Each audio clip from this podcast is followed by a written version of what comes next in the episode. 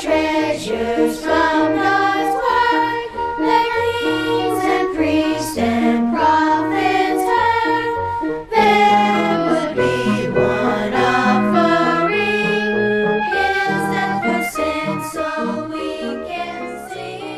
Hi, boys and girls, and welcome to Treasures from the Bible.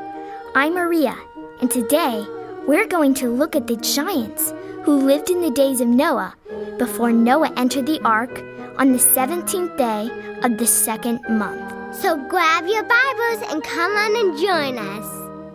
Jesus, Lamb of glory, love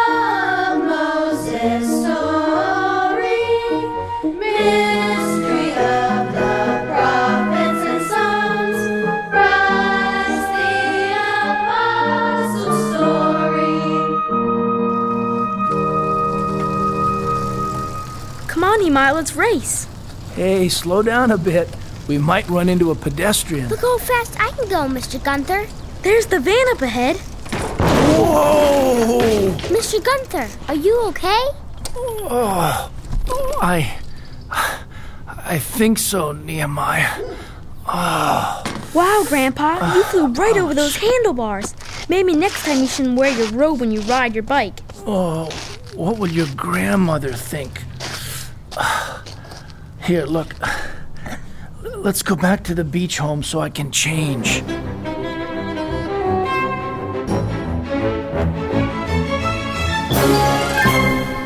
Um, did you boys see what I did with the van keys? Nope. I didn't. My bike is all bent up. I guess I'll have to walk back to the van to see if I dropped the keys along the way. They must have fallen out of my pocket or something. I'll come with you, Grandpa. Me too. Okay, let's go.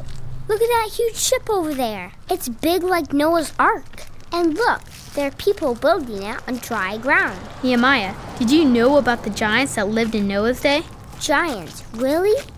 Mr. Gunther, can you tell us about giants? Sure, Nehemiah. In Genesis 6 4, we read that there were giants in the earth in those days and also after that. These were mighty men of old, which were men of renown. So, what does renown mean? Renown, Nehemiah, is also translated as name and has the idea of being famous. The phrase men of the name is pointing to leaders in the church who come under the wrath of God despite being identified with him. The word giants is from the Hebrew word Nephilim. Wait a minute. I thought giants were fairy tales. No, Nehemiah, the Bible talks about giants who are mighty men of the name. This particular Hebrew word for giants in Genesis 6 is found in only one other place in the Old Testament, in Numbers 13:33. Here's the van, Grandpa. Look, there's a note on the windshield. Um, let me see it. Says, I think we have your keys. Ocean City Beach Police Department. Oh, great. Come on, boys. I think we're going to have to walk down to the police department. It gives an address here. Let's see. Um, wait, I know this address. But unfortunately, it's on the other side of town, boys. We'll go with you so we can keep asking questions about the giants. Can you tell us about the giants you found in Numbers 13? Sure, Nehemiah. The Nephilim, or the giants that we find in Numbers 13, has to do with the time in Bible history when the Israelites were wandering in the wilderness. Do you remember that? Yes, but how long were they in the wilderness for? For 40 years, Jacob. Why 40 years? Actually, this verse is telling us the reason why they had to wander in the wilderness for 40 years. You see, Joshua, Caleb, and the heads of each of the 12 tribes of Israel were sent by God to search out the promised land, the land of Canaan. Why was it called the Promised Land? You see, God promised Abraham in Genesis 15 that his seed, who is the Lord Jesus Christ, would possess the land of Canaan, which is actually a picture of heaven or the kingdom of God. The physical land of Canaan was made up of ten nations, including the Rephaims, which is another name for the giants. Were there lots of giants in the Bible? Yes, Nehemiah, one group of giants were the Anakims. When the twelve spies spied out the land for forty days, it was the time of the first ripe grapes. The men brought back a cluster of grapes, pomegranates, and figs. Now, except for Joshua and Caleb, the other ten spies gave an evil report of the land of Canaan. They said that this is not a land of milk and honey. There we saw the giants, the sons of Anak, which come of the giants. And we were in our own sight as grasshoppers, and so we were in their sight.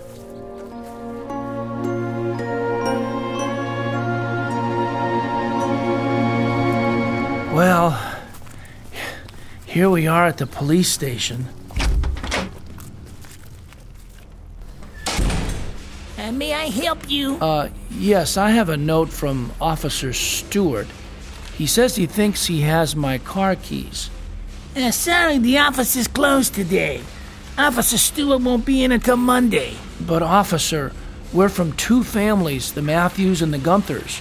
We're staying at a beach house, and we borrowed these bikes to ride to our van because no parking is allowed near the beach house. We're scheduled to check out later today, and there's another family that is scheduled to move in. I really need the keys in order to drive nine hours back to New Garden, Ohio, where we live. Can you do anything to please help us? Okay, follow me.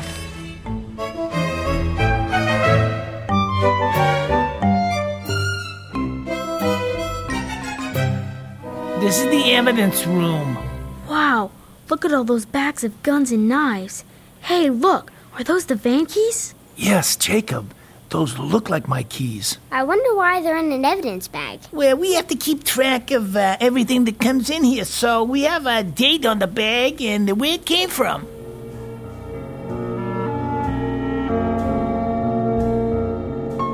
Well, boys, are you ready for the long walk back to the beach house and then an even longer drive back to Ohio? I guess so. Mm, sure.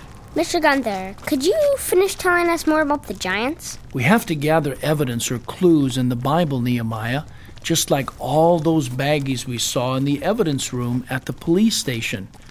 In Amos 2 9 and 10, it talks about how God destroyed the Amorite before the people of Israel. Now, these Amorites were very tall, like the height of the cedars, and they were a mighty, strong people. They were strong as the oaks. The Israelites got scared when they saw how big they were. Instead of trusting that God would help them defeat them just like God had said. Can you read those verses in your little pocket Bible, Mr. Gunther? Why, sure, Nehemiah. Here. Um, I'd be happy to. See. Amos 2, verses 9 and 10. Yet destroyed I the Amorite before them, whose height was like the height of the cedars, and he was strong as the oaks. Yet I destroyed his fruit from above, and his roots from beneath. Also I brought you up from the land of Egypt, and led you forty years through the wilderness, to possess the land of the Amorite. Where is the land of the Amorite, Mr. Gunther? Good question, Nehemiah. It's the promised land, or the land of Canaan, which is also called the land of milk and honey, which is a picture of the true gospel that gives eternal life. Oh, I see now. Thanks. Grandma's having us memorize Psalm 135 and 136. That talks about Sihon, king of the Amorites, and Og, king of Bashan. Sihon and Og were two famous giant kings, Jacob. In the Bible, God talks about the oaks of Bashan, and the Amorites were also from Bashan. Why does the Bible talk so much about giants, Mr. Gunther? Well, Nehemiah, God speaks about them as a picture of the churches or the local congregations that would eventually come under the authority of Satan. In the Bible, the church is also called Babylon. Grandma says that the days just before the rapture on May 21st, 2011 are just like the days of Noah. Does that mean that there are giants living today? Yes, spiritually speaking, Jacob, there are people that call themselves Christians, but are not really children of God. They are the pastors or elders or theologians that 2 Corinthians 11 13 through 15 speaks about. Here, I'll read it. For such are false apostles, deceitful workers, transforming themselves into the apostles of Christ. And no marvel, for Satan himself is transformed into an angel of light. Therefore, it is no great thing if his ministers also be transformed as the ministers of righteousness, whose end shall be according to their works. You see, Satan's messengers are people that are in the churches and in the world who look very much like they are Christians. They claim the Bible, they claim the name of Christ, that is, they call themselves Christians, and they are nice people. In Mark 13:6, Jesus said, "For many shall come in my name saying, I am Christ, and shall deceive many." Well, then, what's the problem? They have a do it yourself gospel, Nehemiah. They are actually worshiping Satan, but they don't know it. The two giant kings, Og and Sihon, and the wilderness journey that is talked about in Nehemiah 9, Psalm 135, Psalm 136, in Numbers, and in Amos is a parable speaking about the church age. I know what a parable is. It's an earthly story with a heavenly meaning. Yes, the entire Old Testament is an earthly story that talks about the church age, the period of time that began shortly after Jesus went up to heaven and lasted for 1955 years. The church age is very important to God. The giants lived in the days when wicked and ungodly people lived. Jude also talks about these ungodly sinners. Jude is the short book right before the book of Revelation. Did these giant stories really happen? Yes, they are part of history. God used the history of the Israelites' 40 year journey in the wilderness as a picture of the church age. It looks like we come to the end of another program. For a free CD of today's program, please write to Treasures from the Bible in care of Family Radio, Oakland, California 94621, USA. Today's program is titled Mighty Men of the Name. May God richly bless you with His salvation. Thanks for listening, and be sure to tune in next week when we learn something new from the Bible. Bye bye.